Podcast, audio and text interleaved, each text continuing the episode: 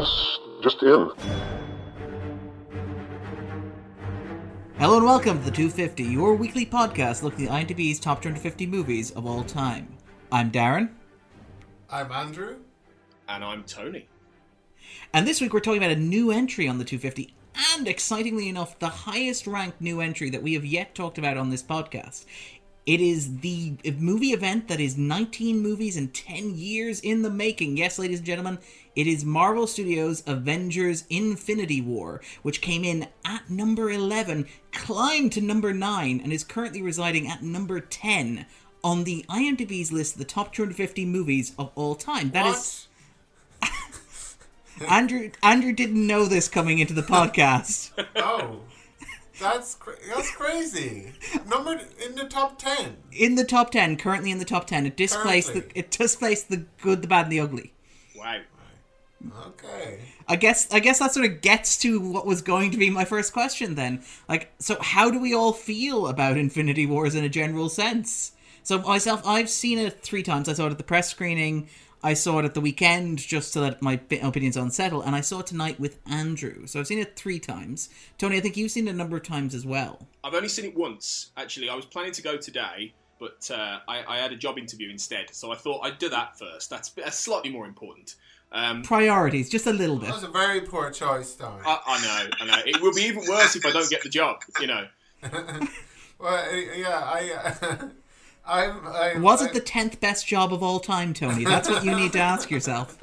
Yeah, it's uh, it's it's unseated uh, Clint Eastwood's job, so you know it's it's all symmetry, you know. Um, but so yeah, I'm going tomorrow. Hopefully, I'm going. To. But uh, so you, you saw it though I think last weekend when it opened, which I imagine was a hell of a way to see it. I saw it on the opening weekend as well because I wanted to take it in with a crowd because it's very much a big crowd pleasing blockbuster. And it was very different watching it with the press screening where you're surrounded by sort of like you know you don't want to say the stereotype Anton Ego sort of like cynical critics, but you, it's a different audience than sitting down with people who are very excited and who are going to see a Marvel movie and are really into it.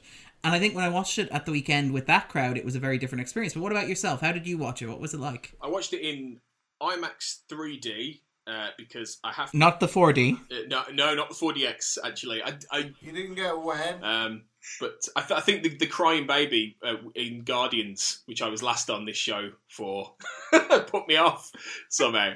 So yeah, IMAX 3D uh, and pretty pretty packed. It's Friday night, so it was you know peak time. Pretty packed screening, although not as packed I'd imagine as the 2D because you know it's the uplift in money.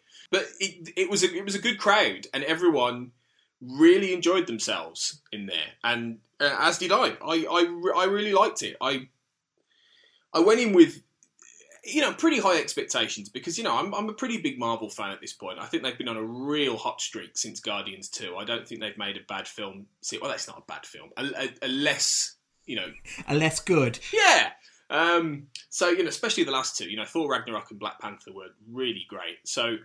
Uh, you know, I went. I did go in with pretty high expectations. Yeah, I, I, I think they were met. You know, I mean, th- this this could have been an absolutely titanic mess. You know, had it been made by Zack Snyder, I've got to, I've got to say it, it would have been.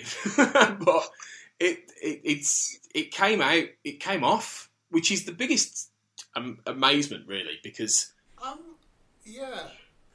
I'm, I'm, I'm kind of half agreeing with you. I think for for what it, for what it, they decided to make it, it's a very good kind of like it's it's it's a very difficult movie to uh, to put together because they do this like mess uh, of an ensemble piece, but it's it's so it's a real kind of a challenge. The the the the fact that they've kind of pulled it off to an extent, I guess, is to their credit. But I, I still I still think why why why um Why do this thing? yeah Um, why, uh, but and and I suppose I can kind of understand the the whole logic of it, but I don't like um I like I really liked Thor Ragnarok.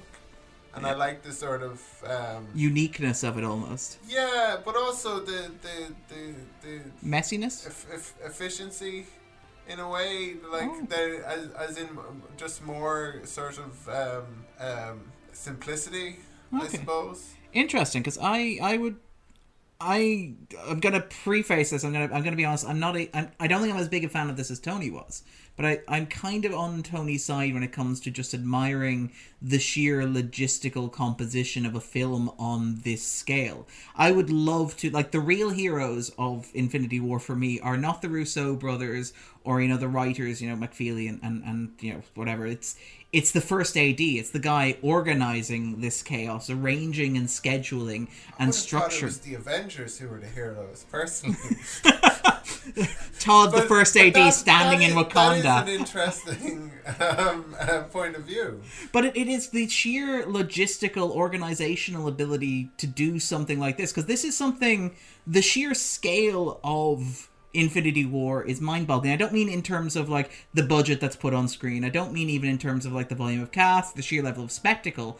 I mean the amount of organization and balls in the air in terms of, of like storytelling and in terms of managing your ensemble and in terms of making sure that everything lines up perfectly to get you where you need to go. There's And like it's it's very much an allegory for the characters of the movie. It's Oh, yeah. like try, trying trying to um, figure out everything. It's it's kind of at the at the last minute where you were you were you were you were you were you were meant to have the um, you you prepared your Eurovision song. Like that, that uh, Father Ted episode, and then you have to come up with something in the very end with no with, with, with, with no song. But this actually kind of came off, um, if if that makes any sense. I have a terrible migraine, by the way. uh, which is completely unrelated to watching the movie. I should say myself. Well, I wouldn't say it's completely unrelated, but um, I it, it has shaped the the way I kind of view the movie. I perceive the movie. I kind of like hated that the movie was still going on and wanted to leave, and I don't think it was to do with the quality of the movie. In fairness, Yeah, no, I was I was sitting beside Andrew, and there was literally a moment where it seemed to change. There was a moment where Andrew was very much on board with the film, and there was a moment where the film seemed to become agony for him. Um, and it it is. I mean, it's it is a long film. It is a punishing film. It is a film that is the very definition of more is more. And I think that like without getting too spoiler, without getting too specific, like one of the thing that I love about and the thing that I hate about it are very much the same thing, which is that I think I would disagree with Andrew when he says that Thor Ragnarok is a more efficient film. I think Thor Ragnarok is a messier film, a more ambitious film in some ways, a kind of a looser film, a more improvised film, a kind of a film where people didn't know necessarily what they were doing until they were doing it. Whereas watching Infinity War, there was never a moment where I doubted that anybody knew exactly what they were doing. Or- messy isn't the the right word. I I, I admit. I, I think it's more busy. Yeah, that's probably fair. Yeah. but I, there's like an efficiency to it which is at once awe-inspiring in that putting a film like this together must have been a logistical nightmare like they the Russo brothers and the writers have talked about having like boards and having red twine and having index cards to keep track of where various characters are at certain points in the narrative and you can imagine that and that's incredible but it's also soulless for me like watching it it was like I always felt the hand of the writer in the film as I was watching. I always felt like everything that was happening was not being driven by the decisions being made by any of the characters, including, and I mean, we'll probably talk about it in the spoilers, including who is nominally the protagonist of the film. It always felt like what was happening was driven by what needed to happen in order to keep the chaos under control. If that makes sense. Does that make sense to people? Yeah, and and I, I there there was a kind of a a necessity to it that was that was that that like I understand why this movie was made, and obviously it did very very well, um, and is now um, it grossed more than Justice League grossed in its entire run in its first three days. Oh my goodness! It's crossed six hundred million dollars, I think, Sorry, earlier this week. Justice League. Yeah, in its entire run, Justice League ran for like three months and didn't make as much as this did in three days. In Ireland, I, I don't know about the UK box office figures, Tony, but in Ireland, eighty-two percent of tickets sold last weekend were sold for Infinity Wars. I imagine it's much the same here. Really, Yeah. I, I, I would imagine it's. I think it's up to something like eight hundred million now. While we were recording this podcast, This is what happens when I avoid the news. there literally was Did no news. Very well. It, it does, and I mean, I, I admire and like Tony's right. Tony, when Tony, when you saw it on the Friday night, you talked about like the crowd being into it, and I think there's something to be said for that. It's it's a very it's a spectacle film, and there's lots of oohs and ahs and beats and rhythms. It plays its target audience like a symphony, I think, or at least that's what I got when I was watching it. What did how did you experience it, Tony? I, I think I think that's it. I think you know there was um, there, has been a, a few debates around this week about you know who the film's for exactly. You know, is it for newcomers? Is it for die-hard fans? Is you know, and and there have been two different uh, viewpoints to that really.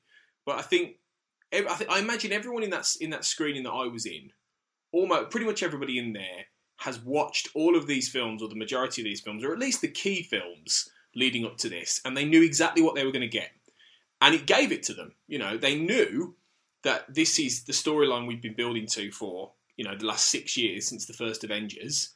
They knew who all the characters were going to be, and they they had an idea of a lot of the beats being played, and and I, th- and the, I think the the enjoyment came from seeing obviously people who haven't interacted before, you know, like Tony Stark and Doctor Strange or the Guardians and Thor, and and the joy of it came out of the fact that the writers, I think, knew exactly the kind of beats to hit comedically in order to make those interactions worthwhile. So I think I think it played. You're right. It did play audiences' expectations, but I think they they knew what they were going for, and and you know Marvel have, have have really got it down to a fine art now in terms of giving the people what they want, which is why I think they're so successful and and so consistent without being directly the same each film. You know, like you said, Darren, I, I agree about Thor Ragnarok. There, I think it is a bit. It's all over the place in a good way because it's got Taika Waititi's unusual eccentricity on it, really. So it, it, they're, they're, they're being more experimental in some ways, while at the same time being very having a sense of continuity of tone, which I think is one of the things that people feel quite comfortable about with these films now. And Infinity War was just the whole thing to the max.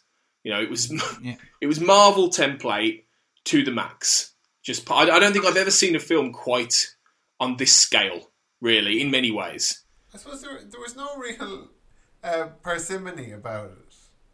To be clear, I I thought this was great. I thought it, I thought it was fantastic. There were so many parts of it where I was really kind of like on board, and overall overall I was on board. But I, I think it's just like an aesthetic thing.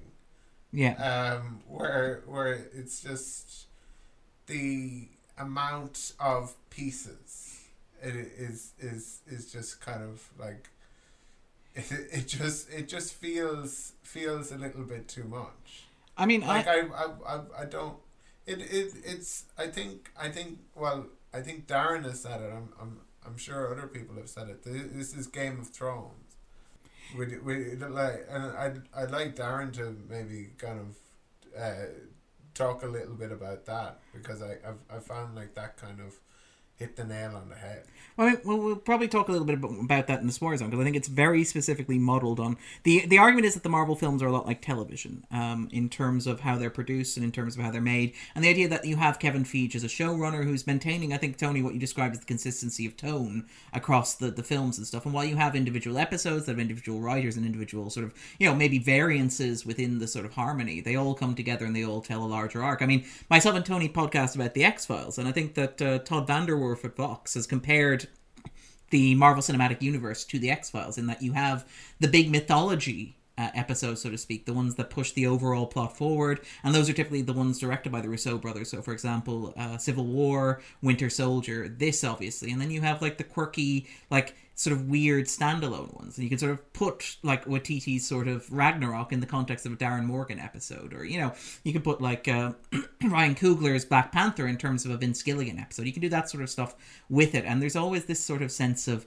of bouncing between the two extremes, and I think that with Infinity War in particular, there's a very clear emphasis on uh, game on the way that Game of Thrones is made in terms of it splits its cast up geographically across a huge board. Like there are title cards that help you navigate around this vast universe, and it's a testament to how well the cinematic universe has been built, that it can take you from Wakanda to Scotland to space uh, to Nidavellir. But you have this sort of like sense of hopping around. You have these characters who bounce off one another like marbles, who are sort of interacting with one another, and they're trading and they're topping. Like I mean, it doesn't spoil anything to say that like certain combinations of characters are together early in the film, and then one of them will leave and he'll end up reuniting with another group of characters and they'll sort of like they'll interact and they'll bounce. And even like the the basic stuff like say segues and how game of thrones transitions between scenes where it will transition often along like a theme or a character arc or a hanging question to jump from one side of the you know its geography to another. You have stuff like for example in this you have tony stark going where's thor and then the story will cut to what Thor is doing. You have Nebula saying, you know, okay, um, Mantis, meet me on that on Titan, and then you cut to Titan, and you have this sort of like fluidity of storytelling, which is very Game of Thrones esque, and even in terms of how it's structured um, as a, as a film. And I don't want to get too specific about this because everybody's very conscious about spoilers. And when I went to the press screening, I actually got a little badge which says Thanos demands your silence, issued to the press reviewing the film, which is unprecedented in terms of my experience. I didn't know Thanos was involved in this. He's a very big producer. I mean, come on, he like he, he bought stock in Disney. Makes sense. Yeah, this, is all Thanos' film uh, in many ways, baby. Um, they're on opening night in like taking up two seats while smoking a cigar. Uh, but yeah, it- it's it's He's very looking around and saying, "It's great, isn't it?" it's fantastic, and there's so much space in the cinema now. But we won't we won't go into that. Um, but there. The, the thing is that there's a real spoiler sort of conscious aspect of how people are approaching Infinity War. And I think, well, that, first of all, that's fair in terms of the ending. But I, I don't think. First of all, critics and people who see movies generally know not to spoil the endings of particular films. That's why, for example, this podcast has a spoiler zone where we can talk about the film in toto without reference to its ending. Like, so people know there's a bit of decorum there. You don't say that, you know, at the end of whatever, it turns out the killer was really whoever. That's basic etiquette of watching a movie. But what Infinity War did was it hyped up spoilers to a ridiculous degree to the point where at one point I think the Russo brothers were interviewed by the Irish Times here again in Ireland and they said that revealing anything about the plot of the movie would be considered a spoiler. Revealing what Thanos wants would be a spoiler. beginning. Yeah, and, Like ordinarily, kind of like first fifteen minutes, you kind of say, um, "Okay, like uh, um, here's here's where James Bond is, and, and here's the kind of context of, of, of, of what he is and what the what, what the villain is doing." You have to kind of um, trust to a certain extent that okay, a lot of the setup has been in previous movies, so if you've seen them, you know what this movie is about, broadly speaking, and we're not like we probably shouldn't give you any more details than that. But I mean, there's also even though the way that the like Game of Thrones, one of the things that Game of Thrones did that innovated the way that we talk about television, is it arguably became minute moment based television. It became television that was rooted more in particular scenes and particular story beats and particular ideas. And like without getting too spoilery, you know the scenes that I'm talking about. The moment at the end of the first season where everything changes. The moment at the end of the third season where something really terrible happens that everybody reading the books was like waiting with glee for audiences to discover. When, You know, when uh, when the dragon uses his catchphrase. yeah, that really caught people off guard. Yeah, But th- there is because we didn't know that the dragon spoke. yeah, and then it was Eddie Murphy as well, which Yeah. was completely caught everybody off guard. But there is Oh, an sorry, I, I forgot about spoilers. Yeah, we're not in the spoiler zone yet. But there there is this idea of Game of Thrones inventing sort of moment based or not inventing, but like pioneering moment based television, which is arguably something for the internet era where you have like Tumblr and you have GIFs and you have this idea of sharing. And like even when it comes to Infinity War and we talk about all the spoilers of Infinity War, it's worth t- noting that like Infinity War spoilers without context has become a viral meme over the course of the weekend where people are posting images that like suggest the plot of the film without revealing any details. So they become like little snippets of information about it. And like that feels when I'm watching Infinity War, it feels like an attempt to adopt that like Game of Thrones, break the internet, make each moment count of itself more than like the holistic sort of aspect of the story you're telling and and sort of do it that way and that sort of the way that they talk about like protecting spoilers to me seems like it's sort of acknowledging that in a way. It's acknowledging that watching infinity war is in some way a collection of moments and that even talking about those individual moments without giving any context of plot, motivation, or even like the big events in the film would somehow diminish the experience of having seen it. And it's it's sort of fascinating because it's like peak TV, but peak TV that you pay nine dollars or you know or nine euros to go and see on a big screen with everybody else, with a new episode being released once every you know three or four months. It's it's remarkable. Yeah, I I think it's it's interesting because because it's reached a point now where there there it's got such an it's such an interconnected universe, and people are used to this building storytelling. You know, they it, is very much like a TV show now. It's a TV show writ large, and and I, I think I think that's one of the reasons it's it's not only been such a success, but people I think enjoy it on a, on a real sort of basic level. And and I mean, it's I've been reading a lot about about response to this film this week, and I I keep when I came out the cinema, I remember thinking I loved that, but I also do have a little bit of a critic brain that at the back of my mind was going, is that really going to work as a film in the long run? You know, it, there's a euphoria about this film. Yeah. Real sense of euphoria. As soon as you walk out, you know, I, I experienced a similar thing with The Force Awakens. You know, I was anticipating The Force Awakens like I anticipated this. This is the this is the, the, the one film since then that I've been really excited about. So you know, I, I came out of it on both occasions with that euphoria, and when I've gone back and watched The Force Awakens, I enjoy it. I enjoy it quite a lot. But that euphoria, as that wears off, you start to see a little bit of the join, and I I, I think that will happen with Infinity War in in time. I think it will be one of those. I don't know if it will depreciate I think I'll always enjoy it, but I don't know if there's anything else there beyond the euphoria, and that, that, that's what that's what I do keep going back and forth on really. I but I but I think audiences have now reached that point that you know certainly people who don't criticise and analyse are, are, are just in in for the ride now. They're they're in with these characters. They are you know like Game of Thrones. They are, and that that comparison is spot on. They are they are invested in the characters. In Game of Thrones now is bonkers. You know, Game of Thrones makes no sense anymore. You know, there was that episode in the last season where a character basically ran a thousand miles over the space of like 20 minutes to get from one bit to another. And, you know, it doesn't make any sense, but then nobody cares anymore because it gives you the payoff. It gives you the payoff. And, and you know, Infinity War is the end of a, of a 10, 10 year long season one, basically. And, well, it's the beginning of the end of that.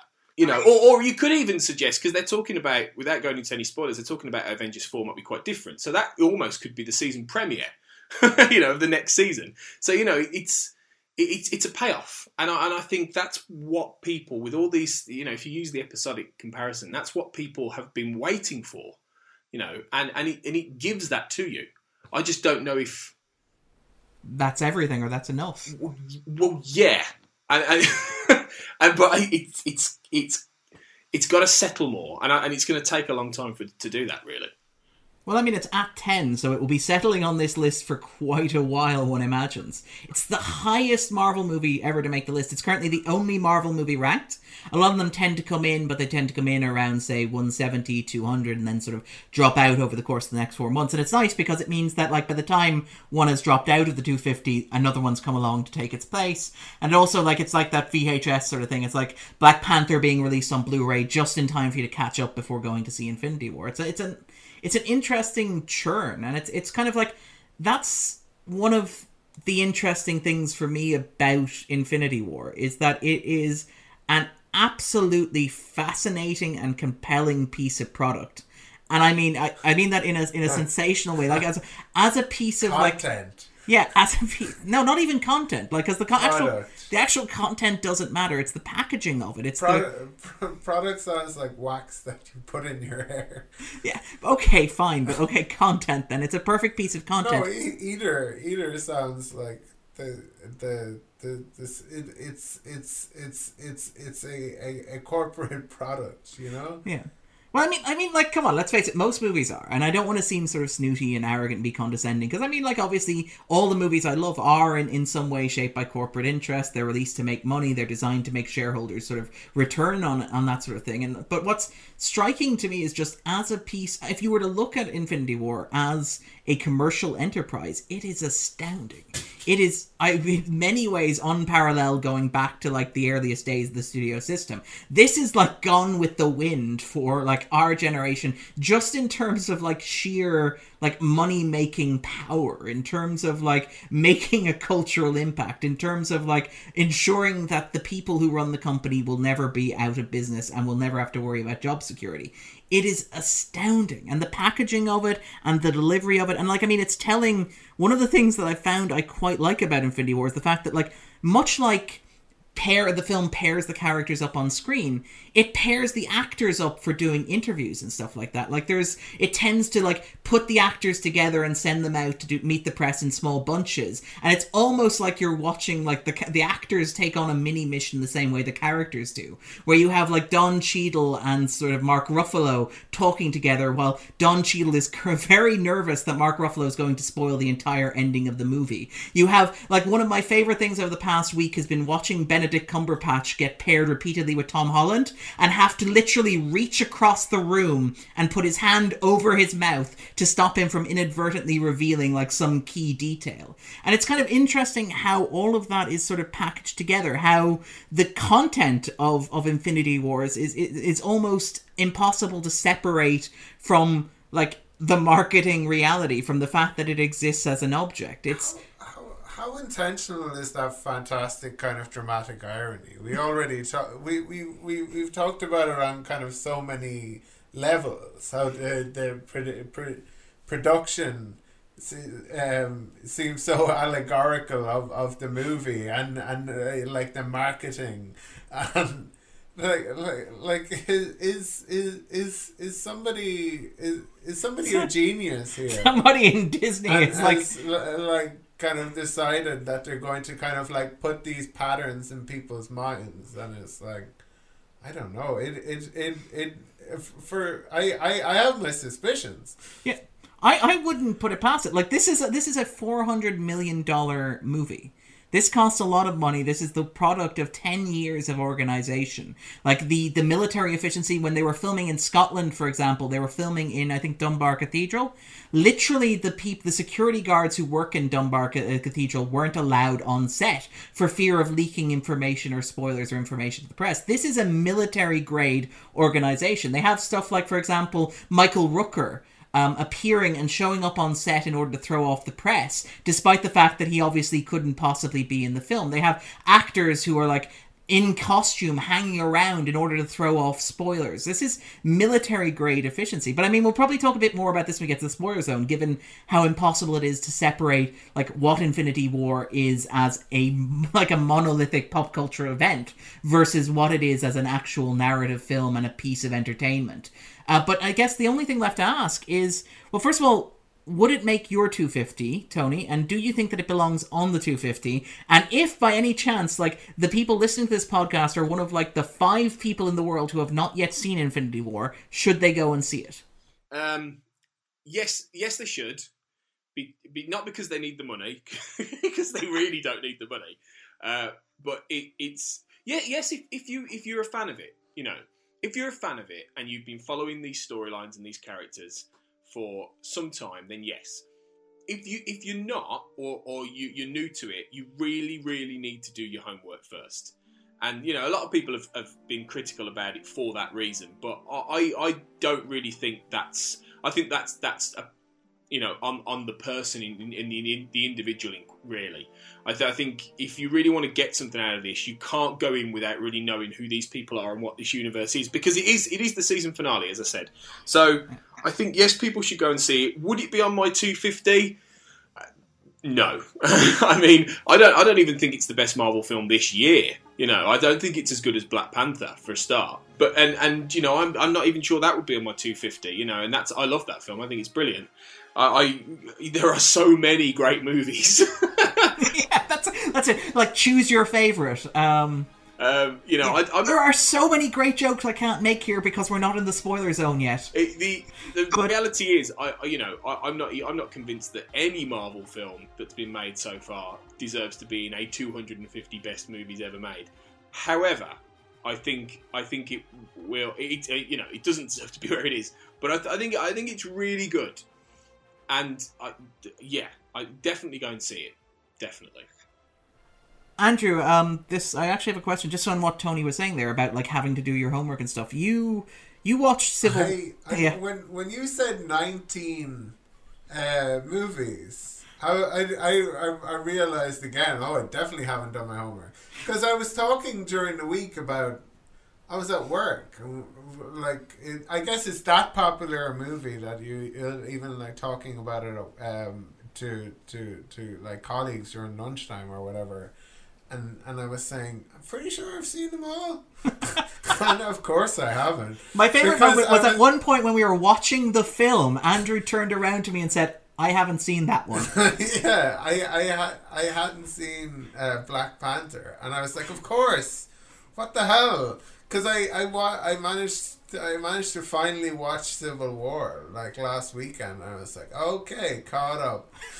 But no. no, not not at all. Uh, Here's the thing, though. I would almost disagree slightly with what, what Tony was saying. I think the film actually does a fairly decent job of catching up if you haven't seen absolutely everything. And it does that in a very clever way through, say, bringing characters together who have been absent for extended periods of time. It doesn't spoil much to say that, you know, Bruce Banner, who has been off stage from, like, Age of Ultron, arrives back on Earth. And he's sort of, he's missed, like, everything from Spider Man Homecoming to Ant Man to Civil War along the way. And so he provides a nice little back and forth in terms of questioning. But even and I, I think this is to the credit of the writers, and this is in terms of like, this is like I'm gonna I may be very harsh about this film in the spoiler zone, so I'm preemptively buttering up all those Twitter people who may get very angry at me because I, I discovered over the weekend while I was watching Civil War and tweeting about it, people have very strong feelings about the Marvel Cinematic You Universe. found that out before, though, haven't you? You you I you, keep you poking. were warned. You're you're you're saying as if like I never meant to offend anyone. I just said a few things, thinking that no one would react. You knew well I- because you th- you've previous there. I, I I took up the stick and poked the hornet's nest. But Exactly.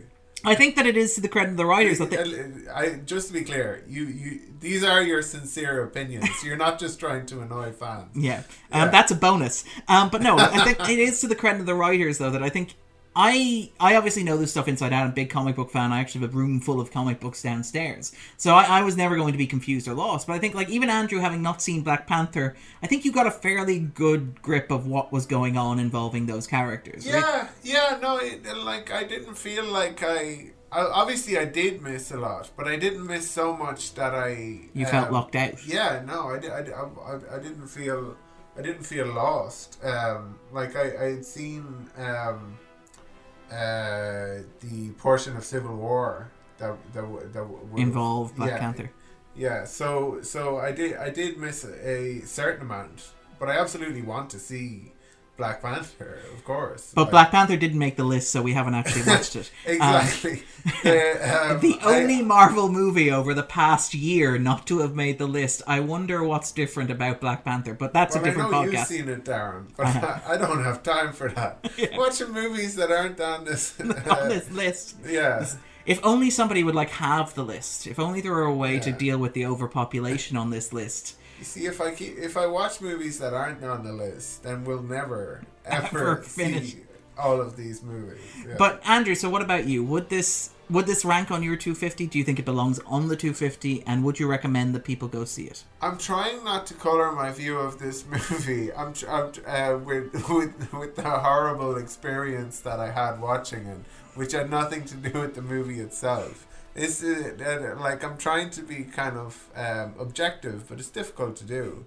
And I, I think it's difficult in general Yeah, to be no, objective about movies, especially when it's so recent. This is the thing about these just in is there's no real sense of perspective.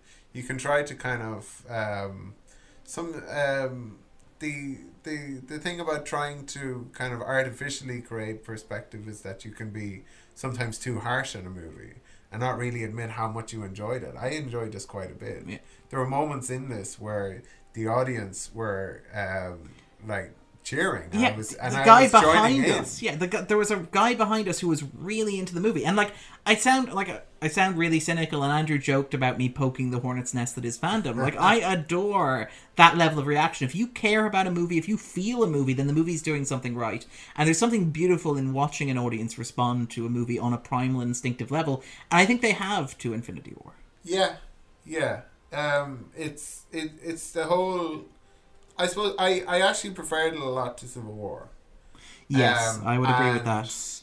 I, I think that's really to its credit. But I, I, I, I think the, the, the similarities to, to Civil War uh, made, meant that I really wasn't looking forward to it, but I was very happy with the um, kind of outcome of it. Knowing that it was going to be akin in some way to um, to to Civil War. Um, before we go into the spoilers, I'll, I'll probably just level here and say that I don't think it belongs on the list. If you're going to put a Marvel film on the list, I'd arguably put the original Avengers on the list. I think that that was a momentous occasion. I think that was a moment where all these characters from these different franchises came together and it worked really, really well. This does that but more you know it doesn't feel like a big step forward and i feel like there's a there's an argument for it being a massive cultural moment and it being acknowledged as such and maybe maybe there is that but the 10th best movie of all time is just something that i i can't I can't fathom. It's unimaginable. Its scale is is impossible to comprehend, much like a lot of the things in the movie itself. So I mean, I I understand why it's there. I, I wouldn't object too strongly, but I, I wouldn't put it there myself, and I would much I find myself thinking much more fondly of the Avengers for what it accomplished, which now seems like you know just a, a you know a church picnic compared to what this was in terms of like military grade technique. But anyway, we're gonna go away. We're gonna talk about this in a bit more depth on the other side of the spoiler zone. Spoiler zone. So Tony, what is Avengers: Infinity War about for you? It is about a big lad with a magic glove who gets a, a few little uh, rocks and decides to destroy the half the universe. I, I, I read um, I, you, you wrote a very good article, Darren, which I do agree with in many ways um, on your blog about how you weren't sure that Infinity War War was about much. And Which is why I asked the question. It's great. I don't ever have to answer these. It's it's fantastic.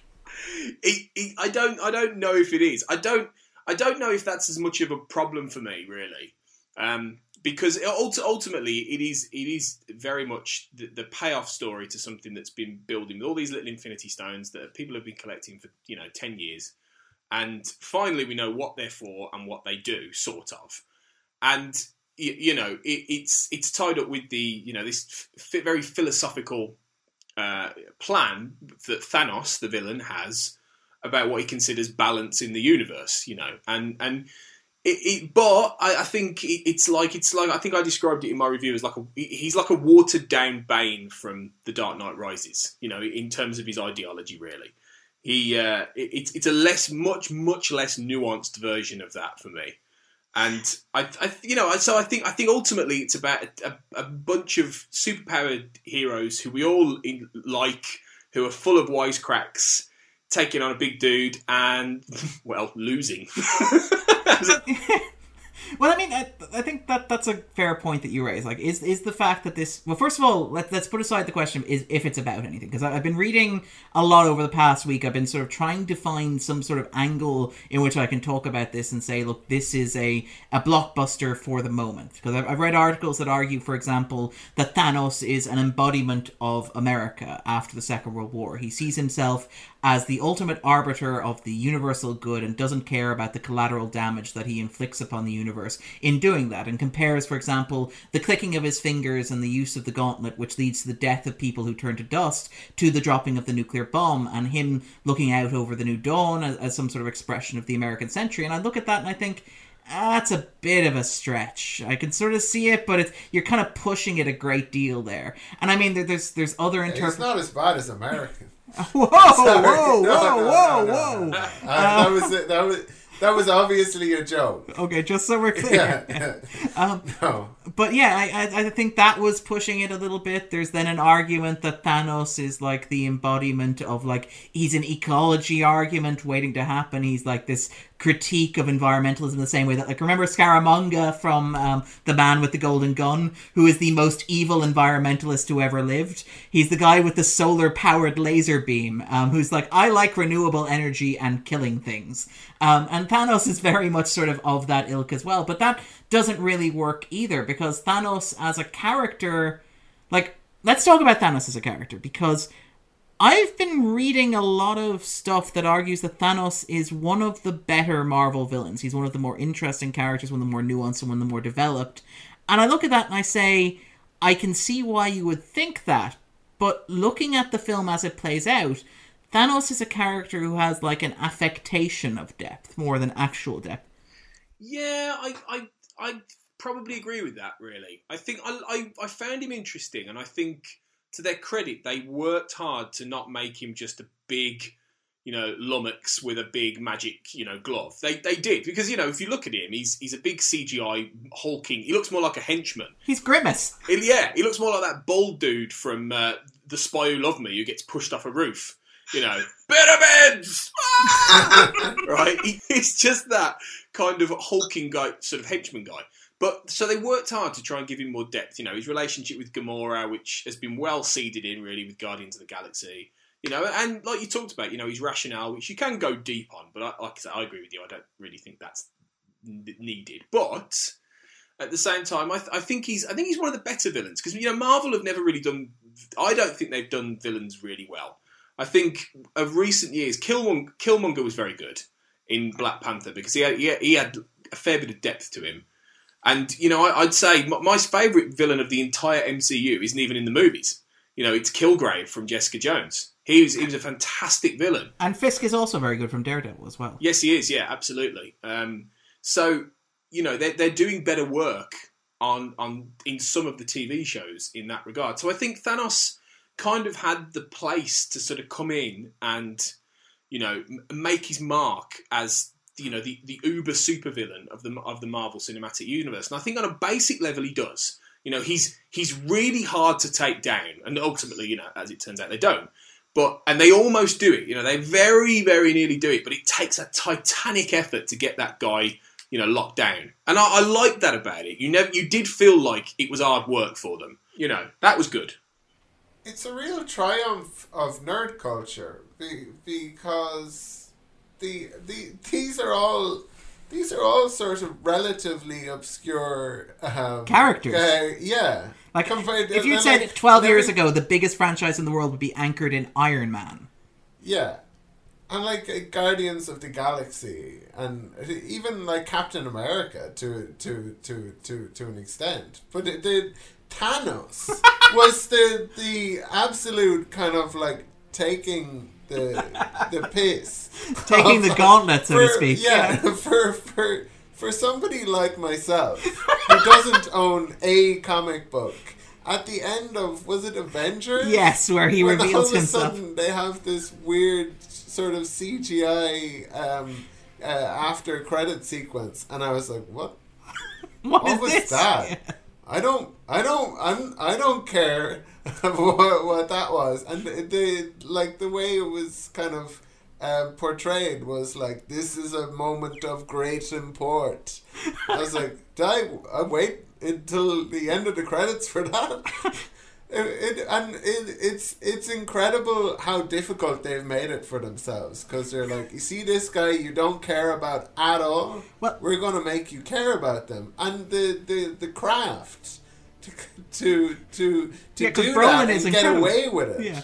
is Brolin is is amazing in this, to be honest. Yeah. He's really, really good. And you know that when they're filming on set, apparently the actors had difficulty keeping a straight face because in the scenes where Thanos would directly physically interact with the actors, he would have to wear prosthetics that equated the bulk of Thanos. So, like when he was patting somebody's head, it would be Josh Brolin, but he would be wearing a monster arm. Um, and it was apparently something to behold. And it's it was hilarious even without like seeing the props like his huge big hands kind of like um, choking Loki, for example, where it looks like his his little finger has nowhere to go. And, and it was hilarious, like him handing a cup to uh, Gamora. And and and, and little, little bits like that. Do we do we want to do we want to talk yet about how um utterly bleak that this this Well- movie was and how upsetting it is to the like the, this was the um one of the other ways in which it was most like uh, Game of Thrones.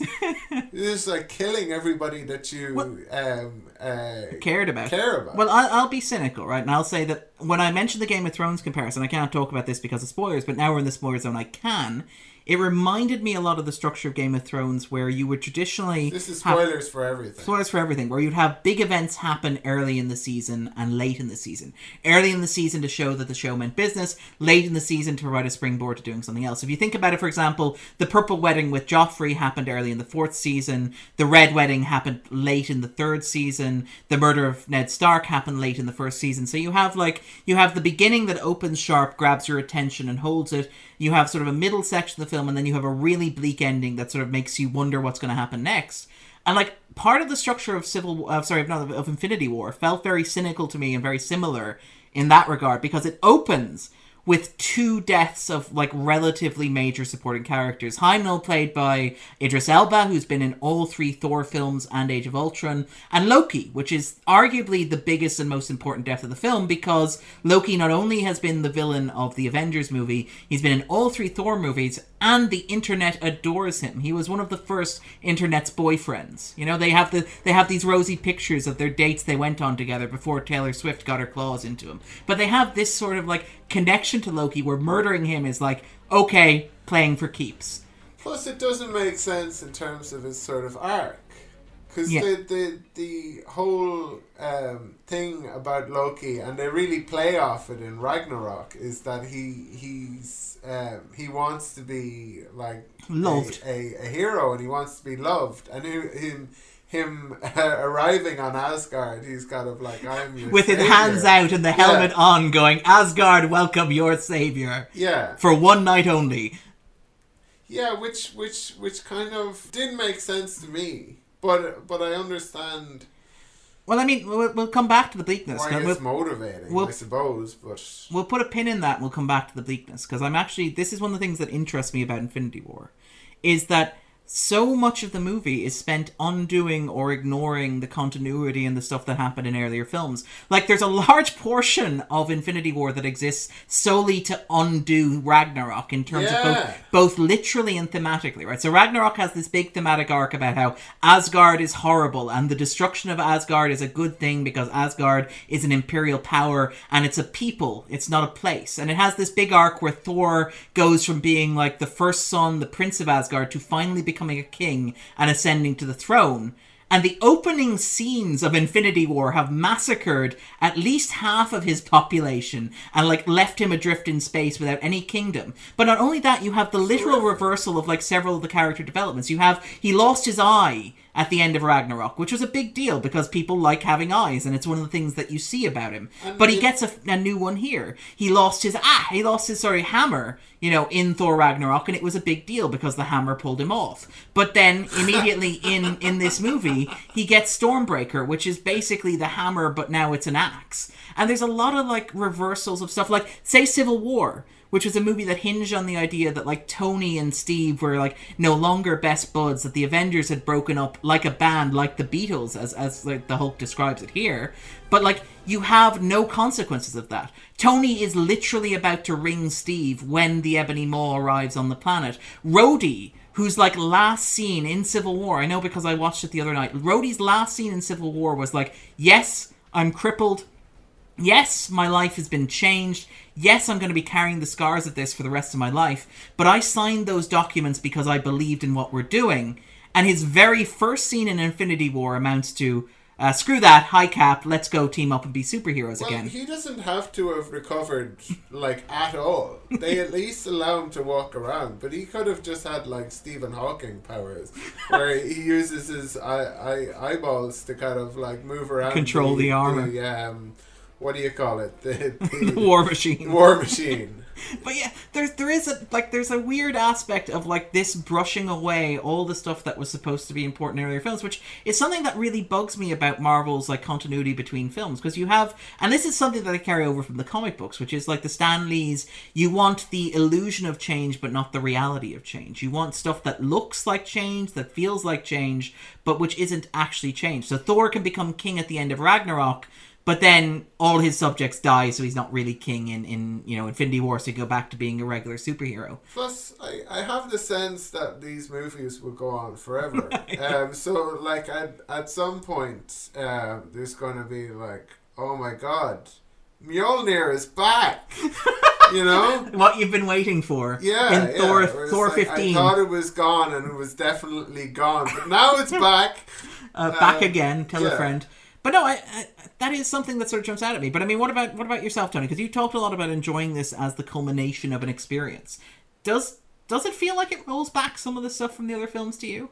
Well, n- now you've mentioned some of that, it does. I have Sorry, Da- Darren kills joy. Darren, ruiner of movies. the, uh, the the the Ragnarok stuff. I, I, I thought at the time, I did think, well, wow, okay, this this isn't what I expected to happen very early on. After the, you know, I was surprised it carried on so sort of directly from Ragnarok. To be honest, I was that that took me by surprise, really.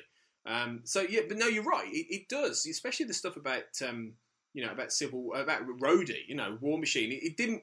It was it was sort of, sort of in the back of my mind. I think when I was watching it, thinking, wasn't he like really badly injured? Wasn't he like crippled? And now he's fine. And this is the first time he's been in the room with Falcon, who is responsible for crippling him. And the first thing he says was, "Rough couple of years, huh?" It's like we're not going to talk about this. It's true, and and so I think I think It was Vision, wasn't it? Well, Vision fired at him, but he was firing at Falcon, who dived out of the way. Yeah, but when when you when you look at it in that in those terms, that is it is true. It does try and airbrush a little bit away in order to get everybody involved for this for this massive team up. I think I think this is part of the thing though. With yes, you you you need to do your homework, but I think I think it gets away with a lot because of the the you know the, the, the journey we've been on and the, the goodwill it's built up. You know, it's it's the same with it's the same with Game of Thrones as I mentioned earlier. There there is a real feeling now. I think that they can they can kind of maybe skip a couple of beats, skip a couple of logic plot points because you are you are invested in this. You know, and and, and I think there's you know when we were talking earlier about how there's such an effort to keep spoilers at bay. I I, I don't think there there are many franchises either at the movies or in TV these days that really go to these lengths in order to keep things secret. You know, really, there's a real sort of effort everywhere. You know, there's probably only half, half a dozen. You know, things like like some of the Star Wars movies, like um, Game of Thrones.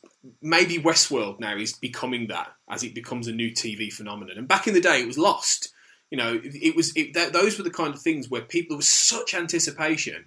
There was so many. There was so much worry that things were going to leak, and you were going to hamper that payoff and that enjoyment of all these all these things that have been connecting up.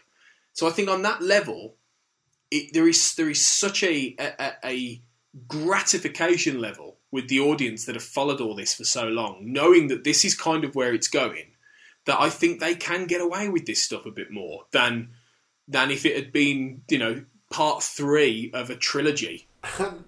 In in in some ways, uh, things uh, tie up quite nicely because um, Captain America and Iron Man uh, now have less of an issue. like, oh, I didn't like you before because your friend, um, but now he's dead. So, So let's I- bond. yeah. Is, is by the way, I, it, the amount of people who died in this movie confused me to the extent that I couldn't remember everyone who's dead or alive. Wait, let's, let's talk about the ending because the ending is, is what you Sorry. described as being bleak, then, right? Which is where Thanos actually wins. Like you have the one where Star Lord asks, "Did we lose?" And you know Steve is basically on the ground going, "Oh God!" Um, and you have basically all these characters. Steve disi- does survive. Yes, It's disintegrating into to- dust. Yeah.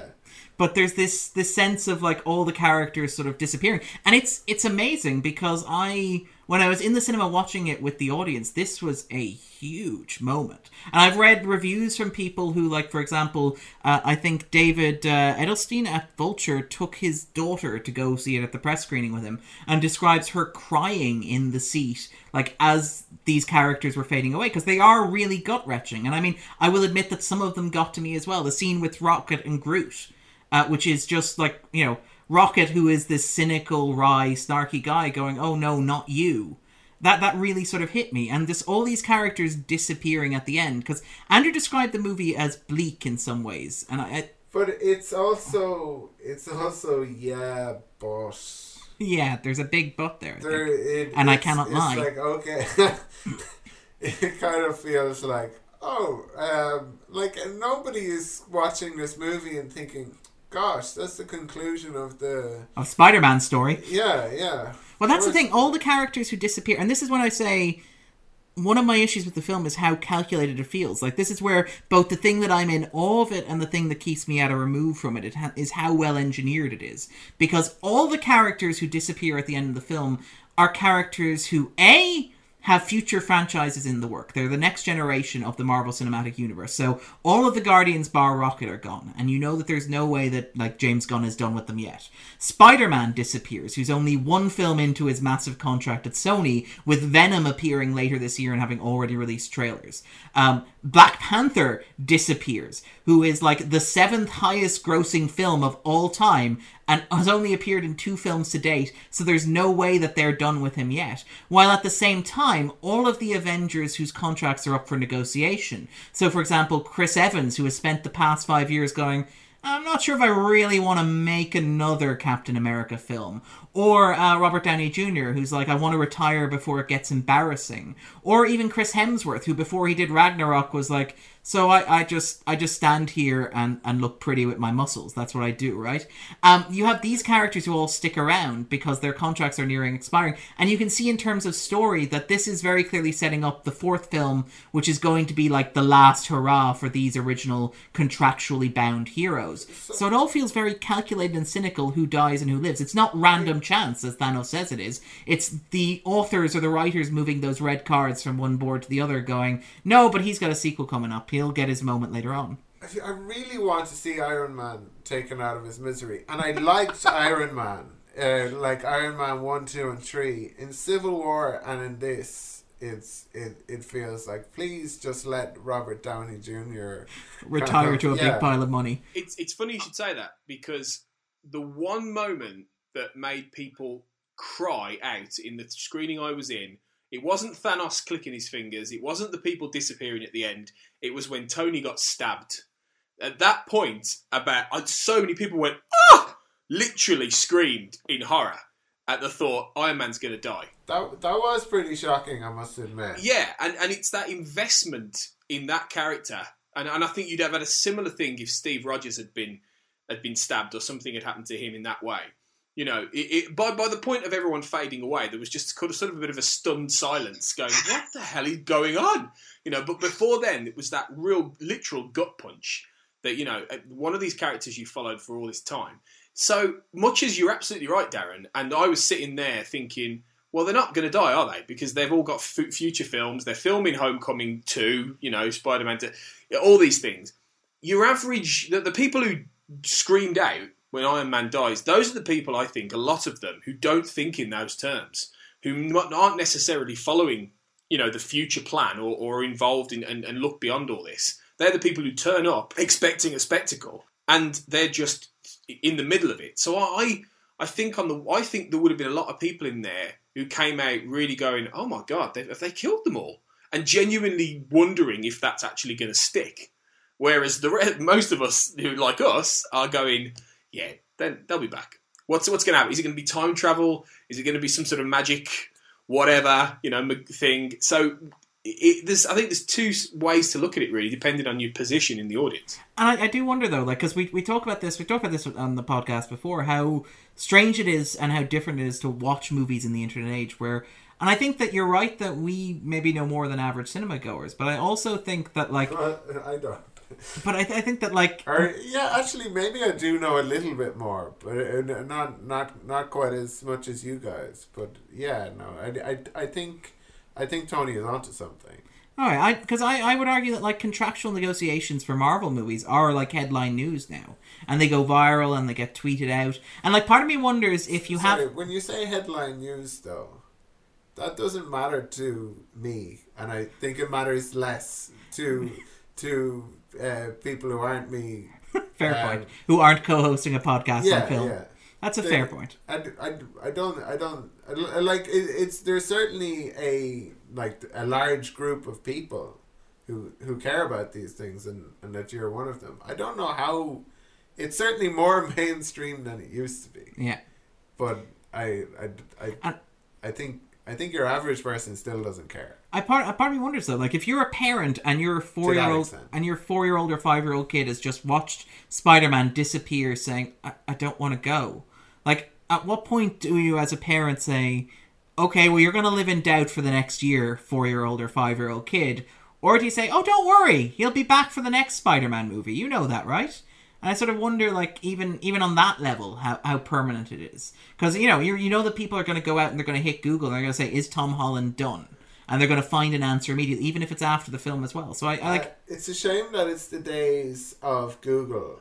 Yeah. Because if if if it were years ago, there'd be there'd be like um, children vigils. and uh, parents writing letters To Marvel, to, to Marvel saying um, asking them it's, like there would be these letters from like six year old boys and girls saying like can you please Please don't uh, kill my Spider Man. yeah but, But, of uh, course that won't happen now But I, I and, and it is it is just, I think some innocence has been lost there. Just before we move on though, I want to say that when I was watching this, because I was thinking about the Game of Thrones comparison, like I was thinking this is like a PG thirteen bloodless Game of Thrones while watching it, and when it ended, part of me was like, now I really want Avengers season four to be a bloodless PG thirteen version of the leftovers.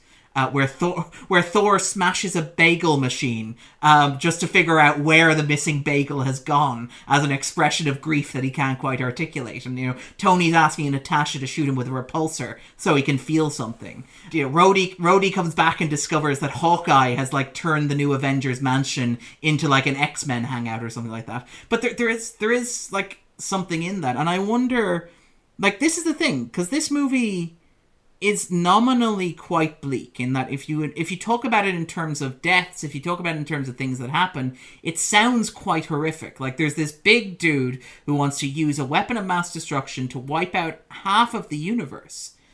But watching it, it never felt real to me. It never felt like a tangible threat because hold on I mean he does he does. Like the the way the way these things happen in say Thor Ragnarok, even when Asgard is destroyed, there's a sense that it it, It there- perseveres. There's something kind of like buccaneering about it that they all kind of like um, Asgard is a uh, people, not a place. yeah yeah, and they they they they all uh, make out of it like they've just escaped some sort of a heist or something, rather than their their home planet being destroyed.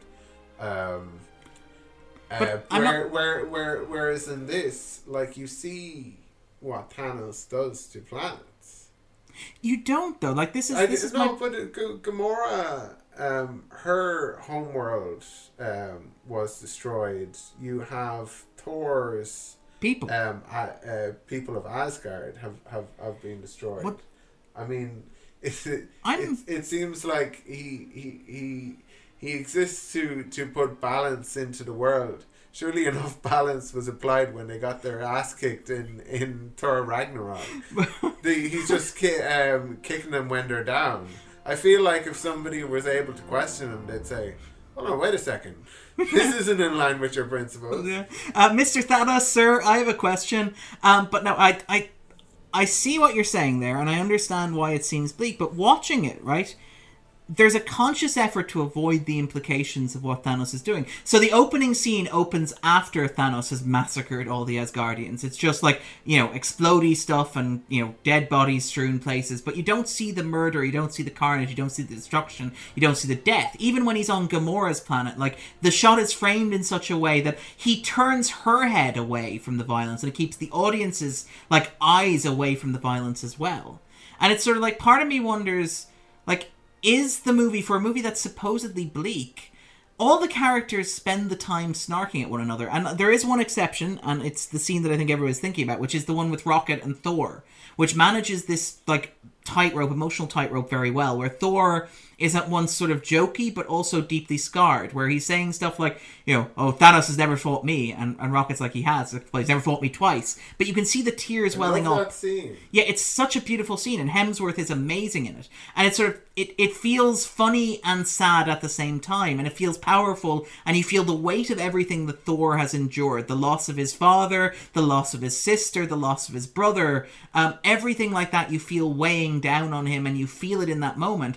But that's a moment that feels like an exception within the confines of the film for me because you have otherwise you have, for example, characters standing around snarking at each other, who are bantering, who are back and forth, who are joking, who are making sort of light quips and sort of. I know it's meant to be gallows humor, but there's an element that there's a sense that nobody is taking this particularly seriously. Like even Spider-Man, who like makes the point that he can't be a friendly neighborhood Spider-Man if his neighborhood doesn't exist. He never seems particularly concerned about what's going to happen to say Aunt May or Ned or any of his friends in school.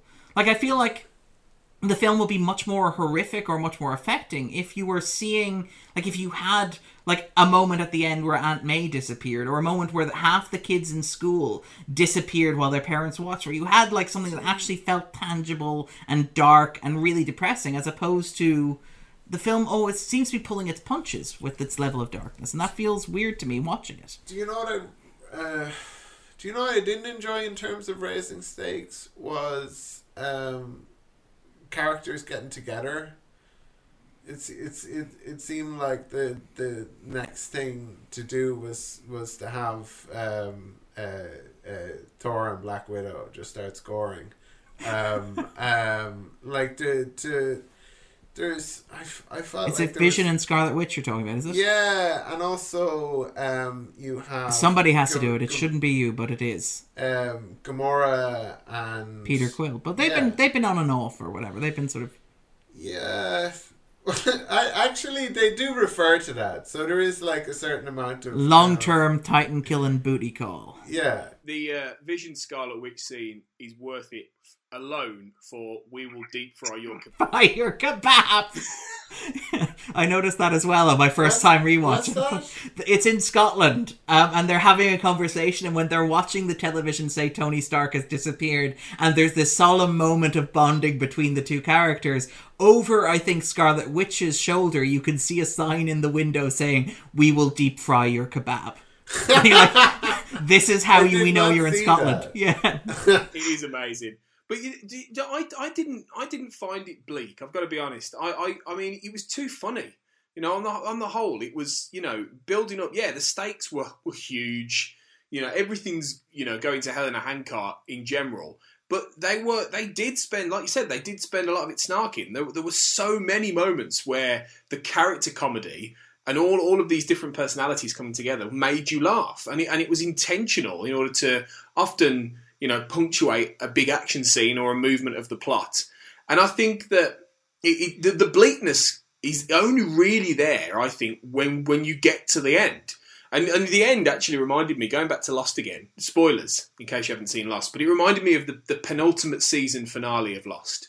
The end of season five of Lost, when the bomb is dropped and everything goes to white, and in theory, everyone's dead. And you spent like a The summer. yeah, thinking, have they just killed everybody? Have, like, have they just blown up the island or whatever? And then obviously when you come back, they've they've used uh, a, a level of trickery in order to to get past that. So I think even though yeah, it's a bleak ending, I think it will be analogous in a way. I think the next film will will have figured out some way to reset the button without resetting the button. And and it'll be interesting to see how they do that. So I, I I didn't. I walked away a bit shell shocked in like, wow, I didn't quite expect it to be that big a cliffhanger. You know, I mean, because I, I, did think they, I did think they'd take Thanos down, and I thought it would then lead into a, a, a part two of some other manner. You know, I, I, I figured they there were six um, Stones, Infinity yeah. Stones, so that they weren't going that he wasn't going to get all six in the same bloody movie. Film, it yeah. seems like they they kind of mi- missed a. Um, well, I I, I, I Well, they- I they- suppose they, they certainly in, inverted my expectations because I thought that's what it was going to be. Three stones a thought it movie. was like three, maybe four, and and then like the uh, the two that are on Earth at the in the next movie. yeah. Well, I mean, they talked about this. They talked about where they wanted to split the movie because this was like it's been argued that the the advertising campaign for Infinity War is one of the great deceptive advertising campaigns of all time. Because first of all, it was advertised as Infinity War Part One, and this was around the time that you were getting releases like Mockingjay Part One and Breaking Dawn Part One, and obviously Andrew's favorite film, uh, Deathly Hallows Part One, which I think is his favorite film on the 250 list. But you have um, you have basically you had this sort of thing that was happening, and then Marvel quickly went, "Oh no, never mind, dropping the Part One. Uh, this is completely standalone movie. Avengers 4, which is coming the year afterwards, will be a completely different story. And, and then you discover when watching the film, actually, it's a cliffhanger. And like one of the things I suspect with that whole Thanos demands your silence campaign that I talked about earlier is the sense that Marvel really and Disney didn't really want it getting out before the weekend that this was a cliffhanger. That this was basically that you might as well wait, watch this on DVD and watch the fourth one in the cinema. They wanted this because they marketed this as an end. All the trailers were like, this is the end of the journey. This is t- after 10 years what happens. And then it's it's just this big cliffhanger. And like the writers who were plotting it have talked about how they plotted it all as one big story. And like one of the things they did was they considered doing what Andrew said, which was four gems in one story, two gems in another, and the click of the fingers, like in the first act break in the second one. But then they, they basically said that in terms of maximum shock, they wanted to have him click the fingers at the end of the first one and just leave that hanging for a year. And it's kind of it's it's, it's interesting because there's to a certain extent, is Infinity War an incomplete film? Like, do you think that Avengers 4, because one of the big arguments that's been made, and, and this is when you talk about like the fans versus critic thing, is that like, we can't properly evaluate Avengers Infinity War because it's only half a movie. I would disagree with that. I think it's actually a pretty self contained movie. It just has an obvious bookend or dovetail into the next one. I, it, it's hard to it's hard to say. You could be right. I mean, you know, they're the writers are talking up about how it's a completely different genre of film. The next the next movie, you know, there's been rumours that it might be a heist an analogy, you know, like a kind of like a heist film. In my in in my in my mind, and, and I don't think it necessarily will be the case, but in my mind, it's Captain America leading a group to go back in time to try and prevent all this happening. Although I don't know if that's quite going to happen. But the point is that if it's if it's a completely separate story, then retrospectively, Infinity War might really seem like its own beast. But it, it, I don't know. You know, at, this stage, it, it's it's it's hard to say. It is hard to say. It will it will depend, you know, on on what they do and and, and whether or not Avengers Four is quite as standalone and you know, I suppose a, a, pure sequel to Infinity War because you know these films. I, I don't tend to think of this universe as, as sequels now. I, you know, it is episodes. It is the continuing story. You know, but the way they're talking about it, Avengers Four is a sequel in the old traditional style where you would get the same characters or similar characters and you do a completely different story. So Hmm, I don't know. It's interesting in terms of sort of mixing sort of taste there and mixing sort of genre that you talked about. Because one of the things I find interesting about how this movie was developed, and like, because it is a remarkable sort of film in terms of like its development process and how it was written. Apparently, each some of the individual writers and directors actually had some influence and say over the story and how things happened. So, for example, uh, Taika Waititi apparently gave a number of jokes which they carried over into the films, and I'm fairly sure that you can identify exactly which jokes they were. I would put a solid amount of money on it being, "It will kill you, only if I die." That, that that's what "kill you" means. I suspect that's a Waititi line. I love um, that. I also suspect uh, he hasn't fought me, he hasn't fought me twice. It's also a Waititi line. Uh, but James Gunn, who did, who wrote, obviously shepherds the Guardians, he was apparently very involved in certain decisions as well. He picked, for example, the Rubber Band Man as the song that they would play going into the scene. He added the joke about Drax eating the nuts and moving so slowly that he can't be perceived by human eyes. He also, for example, added the bit where you know where Thanos takes Gamora hostage. And like when we talk about like difficulty balancing tone and why the stakes never feel real, Characters quipping while being held hostage by Thanos is a recurring motif in the film. Early in the movie, you have Loki, who, like, when Thanos is threatening to crush Thor's head, Thor going, "Oh, you really are the worst brother," and you're like, "This, this is what you're talking about at this moment in time." And later, you have like Gamora being held ransom by Thanos, and you know, Peter's like, "I told you to go right," and she's like, "Really? We're, we're doing this now?"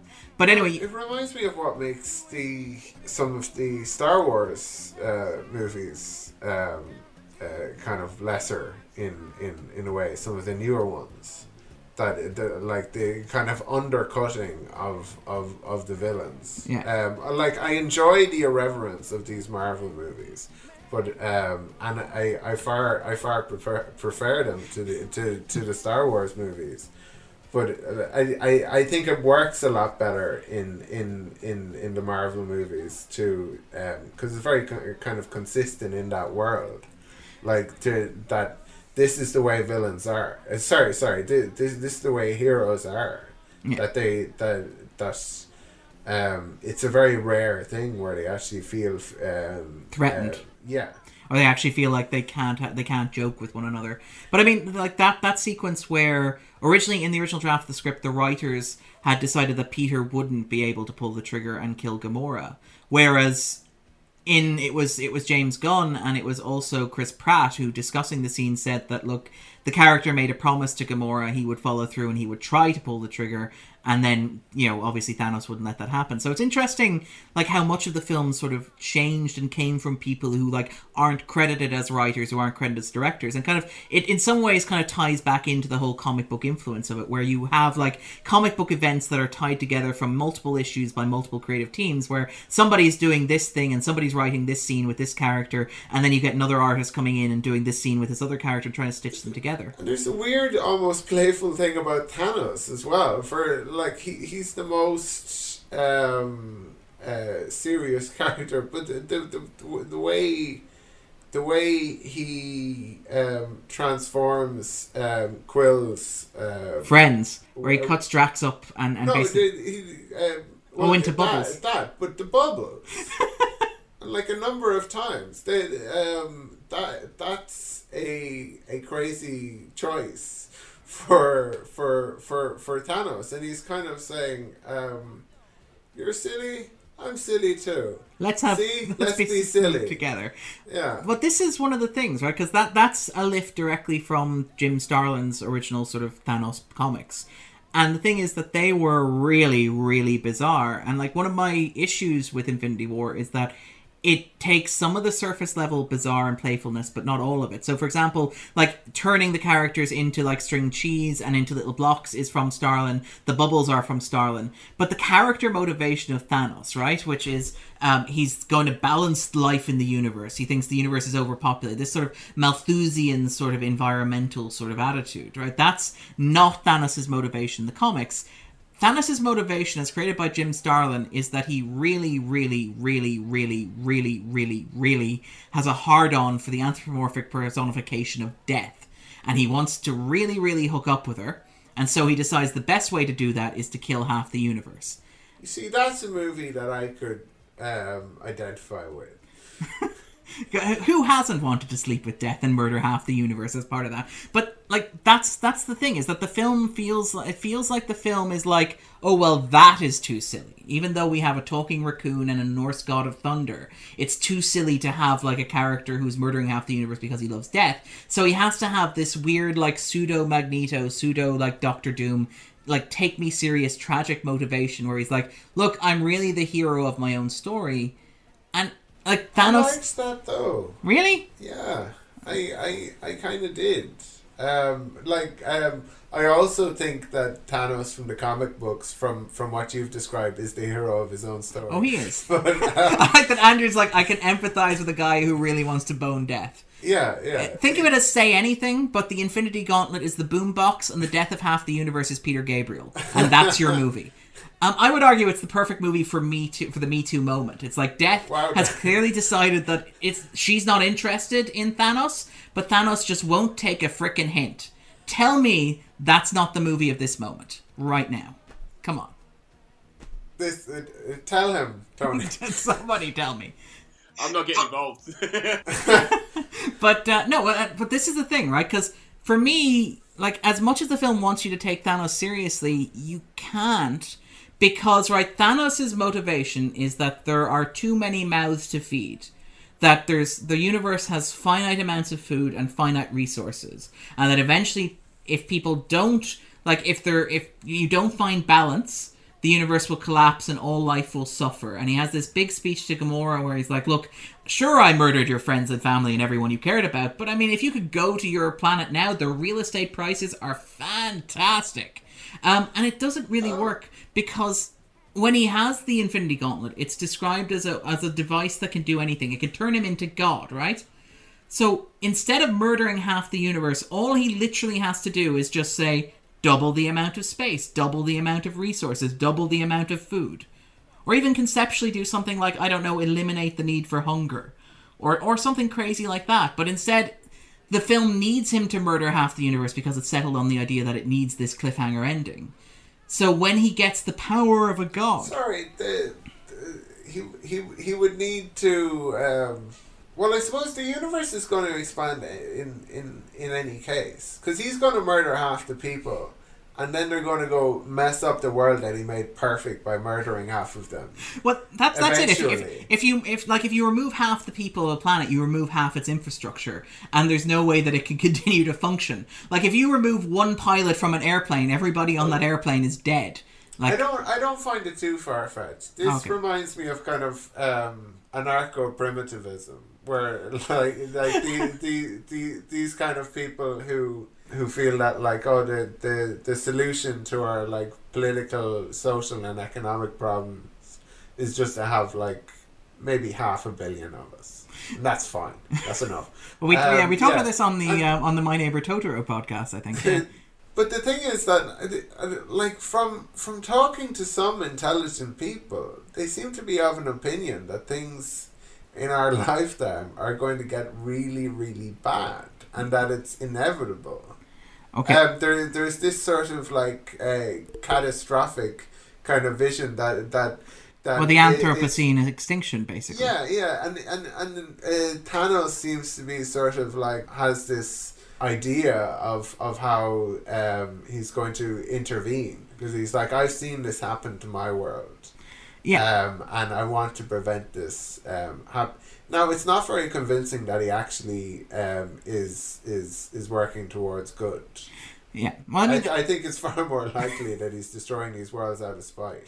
that he And- just and- really, really and- likes and calling it mercy. Well, I mean, that's that's the thing is that the film seems to want you to believe in him. Like the whole point of the scene with Gamora, where he's crying because he has to murder her, is designed to make the audience think, "Oh, that poor evil giant purple man." And it feels like the film is trying to have it both ways. It's trying to have a villain who is this monstrous, gigantic, evil threat, but also like to emulate the pathos of characters that like are inaccessible to Marvel because they sold the rights to Fox. Like Magneto, who is like the gold standard of sympathetic comic book villains, or Doctor Doom, who is this character who sees himself as a noble man.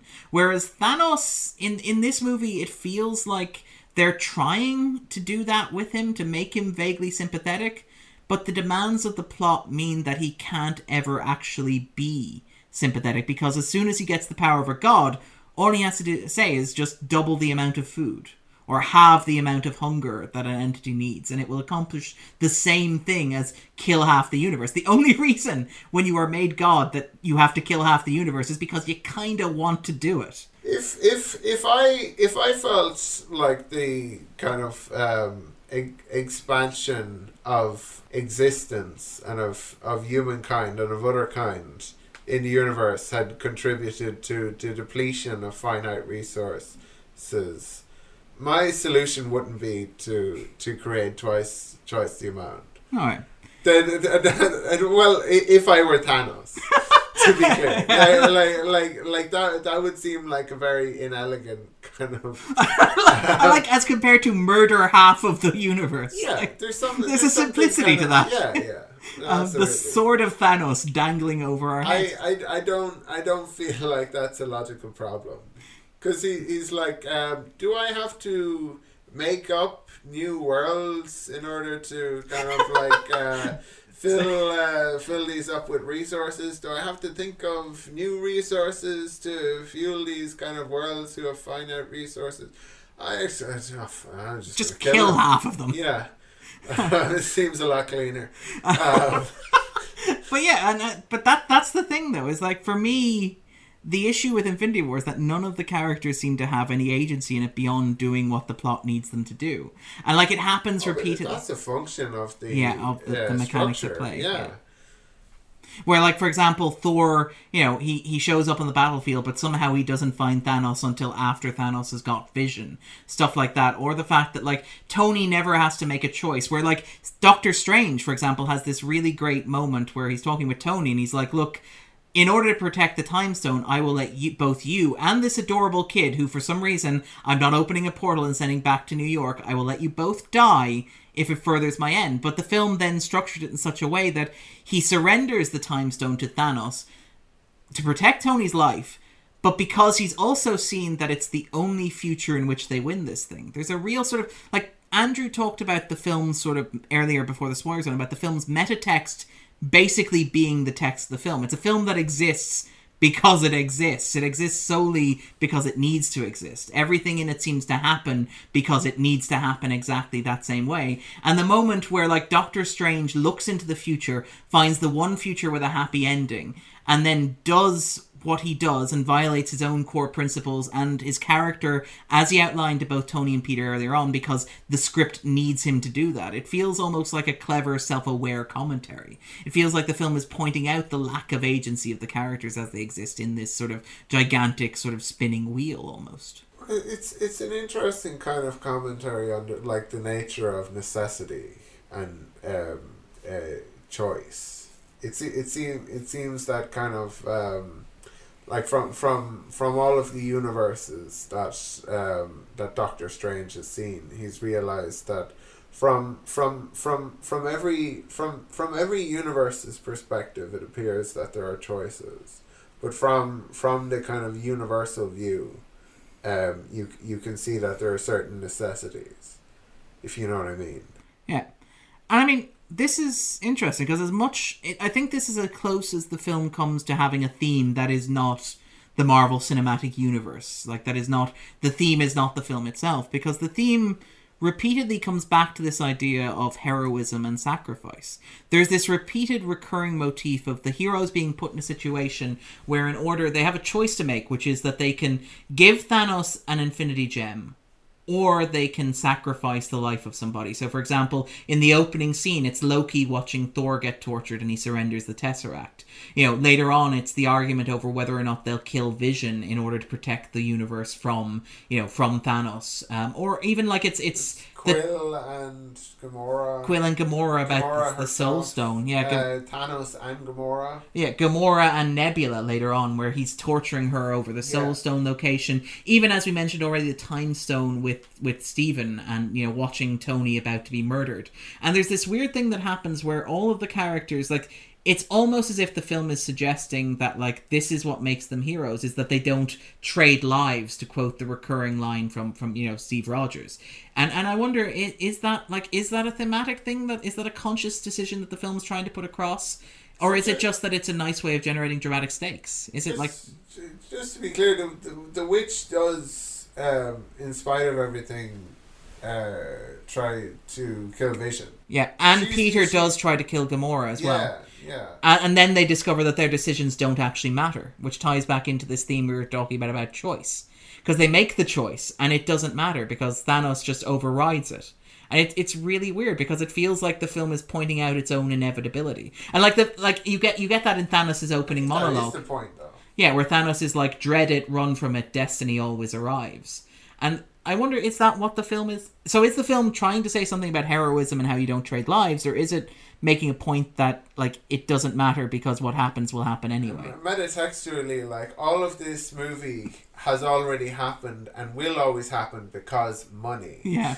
I, I, I think I think it's probably a bit of both. In all honesty, I mean, I, I think they they will have written it with the intention of some level of theme. And I suppose if you look at it from the sense of you know heroism and sacrifice, if this is the ending part of a, a grand tapestry, then you know sacrifice is going to be part of the, the, the, game at the end. I mean, you know, the, the key the key to all this is is the one the one future that Doctor Strange saw out of the 14 billion whatever trillion whatever he suddenly calculated in his mind. 609 and it was just it, it, how, what what what are the odds? What what's the and he, he said you know one there's one scenario where we win.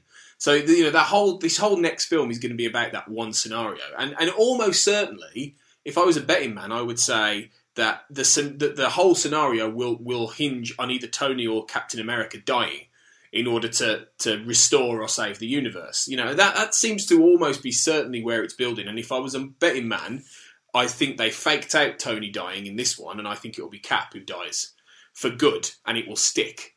And and so you know I think I think they're they're suggesting that. But you know let, let's let's not let's be honest. Let's be the cynics this is about money. This is now about it, it is a, a, a, a franchise, a, a massive money making wheel for Disney.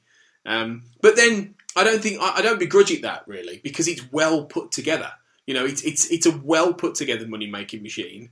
that is consistently entertaining and charming and funny and it, it, you know a, a, a pure sort of blockbuster piece of escapism as you can find. And and and and you know, the Infinity War really caps off Marvel, the MCU moving from being a superhero franchise to a science science fiction franchise completely. You know, it's it's a it's the MCU has blended the two in a way that superhero movies had never done before. That's where it's all naturally built to. So, I, th- I think I, I, I don't think you can I think you can look deeply and not find a lot in Infinity War, but equally, I think that's okay.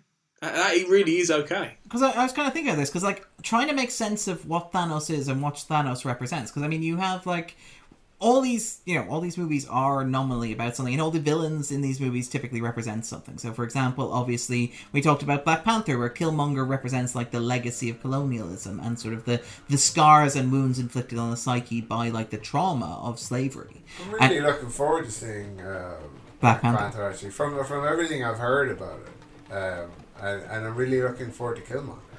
It's very very good. But like I'm wondering like what does does Thanos represent? And maybe I'm maybe I'm wrong here. Uh, but Thanos seems to me to represent nothing more than the idea of death and time in the context of the Marvel cinematic universe. It's and we talked about how the film is about nothing except itself. Maybe you know, maybe we're being too cynical. Maybe we're being too harsh here. Uh, maybe we're even reading too much into it. But like Thanos, to me, and I'm watching the film, seems to represent like the inevitability of time and death as they occur in real life as they occur involving actors, as they occur involving the demands of making films. Because, like, you look at the source material that these are based on, these are comic books. And obviously, Marvel, one of the things that Marvel Studios has done is that they've tried to incorporate as much of the comic books as possible into the films. So, for example, you have stuff like Legacy Heroes in Ant Man, you have stuff like the Let's You and Him Fight introduced in Civil War and stuff like that. And you have even just nods to particular panels and compositions that are based around sort of like familiar and iconic aspects of the comics. But one of the things that the films can't do, that the films can't properly emulate from the source material from the comic books, is the sense of timelessness. Because I think that Grant Morrison, who is a, a, comic book writer, has argued that time in comic books only exists in the space between panels when you're reading them. It only exists as an external construct that you as a reader bring into the space. Those panels, you know, will obviously always be there, but those characters will always remain in place. Peter Parker will always be a character who's in his 20s, even though he has existed for 50 years now. Superman will probably never age beyond his 40s, despite the fact that he existed before the Second World War happened. These characters are frozen like in time and they're always in a perpetual now like iron man for example may have first been wounded in the war in in vietnam but now he can be wounded in one of the recent afghanistan or iraq wars the punisher you know would have served in vietnam when he was first created but now he's a veteran of the gulf war from 1990 from 1991 like you have a sense that there these characters exist in this moment but this moment is always trapped and frozen whereas when you're making a movie as we talked about like these actors are going to retire. Like Robert Downey Jr. cannot physically do this forever, and we are not quite yet at the stage where we can use like motion capture technology or the stuff that we use with Carrie Fisher in order to keep him doing it forever. And part of me wonders if the Marvel Cinematic Universe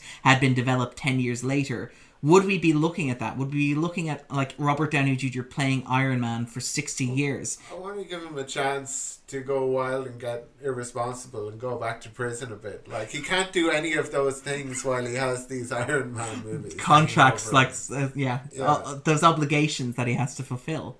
But I, I wonder if like that's the fear that Thanos represents because Thanos obviously you know his name comes from Thanatos, the Freudian death urge, and the idea that obviously his motivation is to kill and to disappear and to wipe out the future of the MCU, and this idea that he represents the inevitability of death. You know the the whole like dread it, run from it, it will always arrive.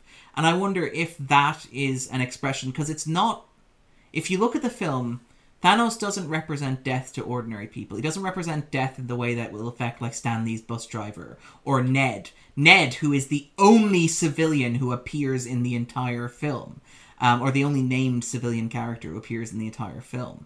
Like he doesn't affect those he affects the superheroes. Even when people are disappearing it's not like again as we mentioned it's not like peter parker's friends at school. It's not like you know the veterans at the home you know populated by the people who fought the second world war with steve. It's all superheroes in costumes and it's all actors who you know may or may not be under contractual obligation. And i wonder if thanos is like that expression given form. If like if infinity war like if the Marvel Cinematic Universe has reached a point as like a cultural entity that it is so large and so overwhelming and so such a strong center of gravity that it can actually build a blockbuster that is about nothing more than itself and its own existence. And the fact that it is a thing and it is inevitable and it is happening. And like Thanos is a villain who does not represent anything that will ever affect you or me or Andrew he's something that like concerns the people who are making these films. The like existential questions that they face when they sit down and they write a movie about iron man or captain america not knowing whether you know robert downey jr is going to sign that contract extension or whether chris evans wants to move on and do something else. Or even if like i don't know chris hemsworth will one day be too old to pick up a hammer convincingly I, I don't know. I wonder like that. That's what I got while watching Thanos. I, I wasn't so much invested in the whole Malthusian like save the planet, save the universe stuff. I was wondering if like this character is an embodiment of a fear that is so insanely specific to like comic book movies and these comic book movies in particular. Or am I reading too much into it? I'm probably reading too much. You know, that's that's a that's a really interesting read. It could well be. There, there is there is that sense of self awareness with this franchise now you know that's that's kind of been there I think in a lot of these films since since the beginning in a way but it's really grown over the last few years in that it's it's a I think it's aware that it's doing something that no other piece of cinema has ever done you know and and you know it's, it's not it's not to say this is this is you know, a incredible cinema, you know, that he's going to tower over the rest of, you know, the the movies. But it has done something that no other film has ever quite done. You know, there have been movies that have had crossover of characters and, and all kinds of different things like that, but nothing on this scale. You know, this is this is groundbreaking in that sense, and and in that in that sense, it's kind of aware of the, the how remarkable that this is. You know, that that it's actually come off that these these ten years hasn't collapsed in on itself. You know, and some of these films have been really bad.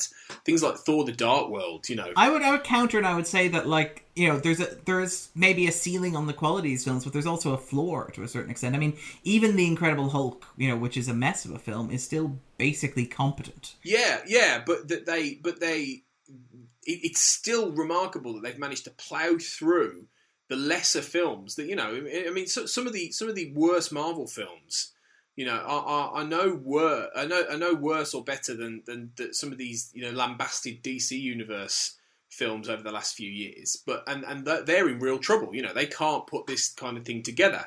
You know, for various different reasons. But Marvel did. They ploughed on through it. You know, they remained consistent. And even when you might have got a lesser film, you know, you had a really good one, an entertaining one right around the corner. But that so, so so so to get to this point where you have this sheer volume of characters and storylines and you know this this conceptually enormous villain and and threat then there there must be that that level of how how have we even done this? You know and and that that internal level when you're making it and through the storytelling that this is this is uh, uh, uh, pinch us because how how have we how have we got here? How have we actually managed to make this work? And so it, it, it could be that Thanos is a little bit of the writers saying, "How are we going to keep this going? You know, how we can't, can we?" And I, I think that's the that's the key for what, however it is, whether it's characters just going off into the sunset. You know, I suspect Thor will be the kind of character who just sort of goes off into the sunset. You know, I think there are certain characters that will die a noble death, and certain ones contractually will end, and they'll just go off. And then they, know, they might reappear occasionally in certain other films. I mean, I, I tend to think Tony will be like that. I don't think he'll die, but I think Robert Downey Jr. might pop back in one occasionally for a little cameo. But you know, so I think it will it will nap, and then you will have the rotating group of the whole new group start to move in, and I think that's how it's going to work. I think I, I think this is going to be going for decades, but I but I think it, it, as long as the quality consistency carries on, I think you will get this cycle continue, and I think that's how it'll work. All right, so um, is there anything else we want to talk about with regards to the film? Anything we haven't sort of covered already in terms of Infinity War? I know there's a lot of material here. We could almost split this podcast out into two parts. But is there anything that we haven't touched on that sort of jumped out to people? I think we've mentioned the humor, and I really appreciated that. The the whole kind of uh, Just- ir- irreverence of it, because I, I thought it was a lot funnier than Civil War and perhaps Age of Ultron as well. Well, definitely Civil War. I mean, Um, when you talk about the, the humor and the irreverence, like one of the things I really didn't like about it is the sense that some of the character voices were interchangeable. So, for example, you have when when Doctor Strange is introduced, you have Tony Stark making jokes about how- he's effectively a stage magician, and then you have the Ebony Maw, who is an alien from another planet, saying you must be popular at children's parties. You have like the same joke coming from two different characters. You have later on, like the moment where Chris Pratt, when they've got Thanos, he's like, uh, you know, uh, so the plan worked. My plan, just want to say that. And it's like, you could imagine Robert Downey Jr. or Iron Man delivering that line in the exact same way. There was a lot of stuff in here that felt very generic, which is kind of strange because I, I want, when you want characters butting off one another, like you all, want them to be different. You want them to have like a contrast. All the Avengers certainly are arrogant dickheads. That's a fair Like, point. um, it, it, even like um, Well, that was the point Captain of Age of Ultron. In in a certain way. His, his it, like he's just very stubborn. Yeah, and and even Civil War is basically like Civil War is a treatise on how the Avengers are dickheads who exist as a social class unto themselves. I mean, my, but my, you need them because because occasionally you get invaded by giant purple because aliens. you've got and- yeah. oh yeah, and sometimes dicks. Yeah, but anyway. Um, Yeah, So that, what you're saying is they're dicks rather than assholes, Andrew. Yeah, Is what. I'm getting from this particular conversation. Um, and they will occasionally save you from robotic menaces that they create. Yeah, I mean, there's a whole separate podcast. I have I have my pet theory is that like if the X Men are a metaphor for like race as it exists in America for like minorities and for the minority experience, then the Avengers are a metaphor on privilege and class. In that they are basically a bunch of superheroes who live in a skyscraper or a mansion who do whatever the hell they want because they want to, with no repercussions whatsoever. Like the whole point Yeah, of Civil War is that like Captain America should be allowed to do whatever the hell he wants, whenever the hell he wants to, with whoever he wants to do, no matter what kind of weapon of mass destruction that person is. it's like yeah. Ra- rather than kind of saving the world, it could have been like, hey, let's go to Cabo or like. who, who, who wants to get a limo? Yeah, they're they're they're they're they they can kind of do whatever they like. Yeah. I think the only thing that I, I actually kept thinking all the way through was how much I enjoyed Doctor Strange in this. I, I, I wasn't I wasn't in love with the movie, the, the, the movie that introduced him. You know, I thought it had its problems, but he he, he seemed to really work well here. And, you know, he really stood out to me. And I, I think it's because of the sheer heightened sort of silliness of the whole thing, and you know all these. I struggled a little bit in in his movie with all the hand waving, you know, magic. It was a little bit ridiculous, but it, I, I bought it more here because I think it was the cosmic scale of it and and the sheer you know bonkersness of a lot of the you know the floating sort of henchman Thanos guy, you know, walking things like that. It kind of it kind of fitted, and I just think he worked really well uh, alongside Tony. Can I can I throw something out here in terms of like most under recognized MVP in like the entire Infinity War film is Wong.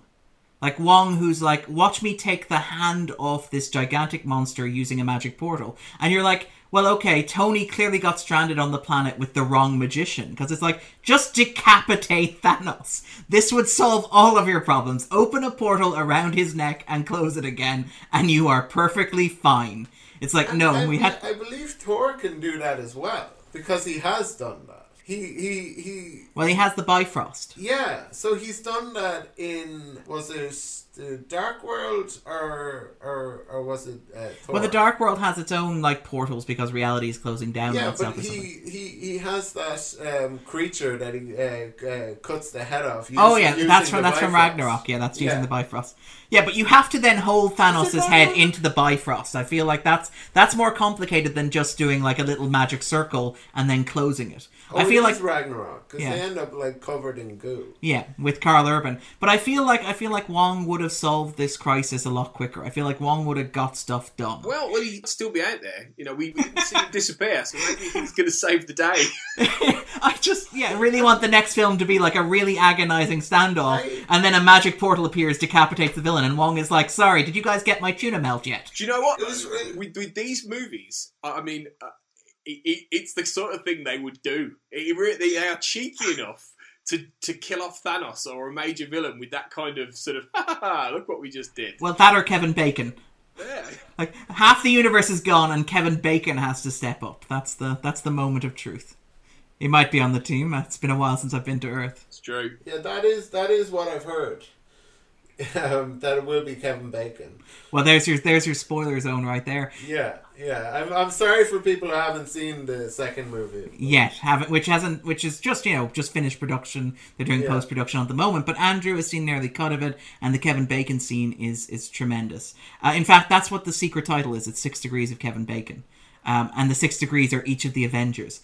But anyway, so I think that sort of wraps it up for us. But Tony, just thank you for coming on to talk about this with us. Um, and if people are looking for a bit more Tony Black in their lives, where can they find it? If they're looking for a bit more Tony Black in their lives, they need to rethink their life plan, I will say. But What is your next solo movie? Is what we're asking here. Like you know, and when is the sequel out? um, it's uh, yeah, I, I I can be found uh, doing uh, my own podcast, the X Cast, uh, and all about the X Files at the X underscore cast on Twitter. So look that up. Um, and uh, if, you want to find me and my uh, my blogging and talking about all kinds of things, my the book I'm writing, all this kind of stuff, uh, you can find me at AJ Black Writer on Twitter. Perfect. Um, and you also, yeah, you have reviewed this at Set the Tape as well, I believe, and we'll include that in the show notes. Oh yeah, Yeah, yeah, my website, set the tape. Yeah, I should mention that, really, shouldn't I? Given it's one of my major things. You, you, you kind of do so much that it is hard to keep track of sometimes. I forget my own things. Yeah, www.setthetape.com is the website I run with a friend of mine, and uh, it's all about uh, pop culture and entertainment. So yeah, give it a look. Perfect. And uh, Andrew, where can we find you online? Well, I have only one thing, so I find it easy to remember. Um, A A Q U I N N I U Q A um, on Twitter. And I'm going to do a bit of a shameless plug because this is an episode that we're releasing quite soon after we're recording it, being at this just in. So, listeners, if you are uh, listening to this podcast and you are interested in hearing Darren talk about popular culture, um, my book is actually going on sale um, to mark Star Wars Day. So, it will be on sale as you're listening to this right now. Just go to McFarland's Press. Um, and you can actually just, if you Google them, it's like McFarlane, McFarlandBooks.com. And if you purchase any of their popular culture books on there using the coupon PopCulture25, uh, you'll get a 25% discount uh, on those books. And included in those is Opening the X Files, which is my critical history of the original series of the X Files. So if you have been thinking about that book, if you've been wanting to purchase it, whether physically or electronically, you can do that now using a 25% discount. I would wholeheartedly recommend it, and not just because I wrote it. There's also some really great stuff on there from other authors, and I suspect one of our podcast guests may or may not be joining that illustrious crew soon enough. Um, maybe. Uh, in the mean, in the meantime, I suspect if you are listening to the 250, you're already aware that we're available on Stitcher, iTunes, um, and on SoundCloud. But if you're not, or if you're more interested in another service, you can find us online there. Uh, we'll be back next week when we'll be talking about Wes Anderson's Grand Budapest Hotel. Uh, but until then, take it easy, guys. Bye. Bye bye. Bye.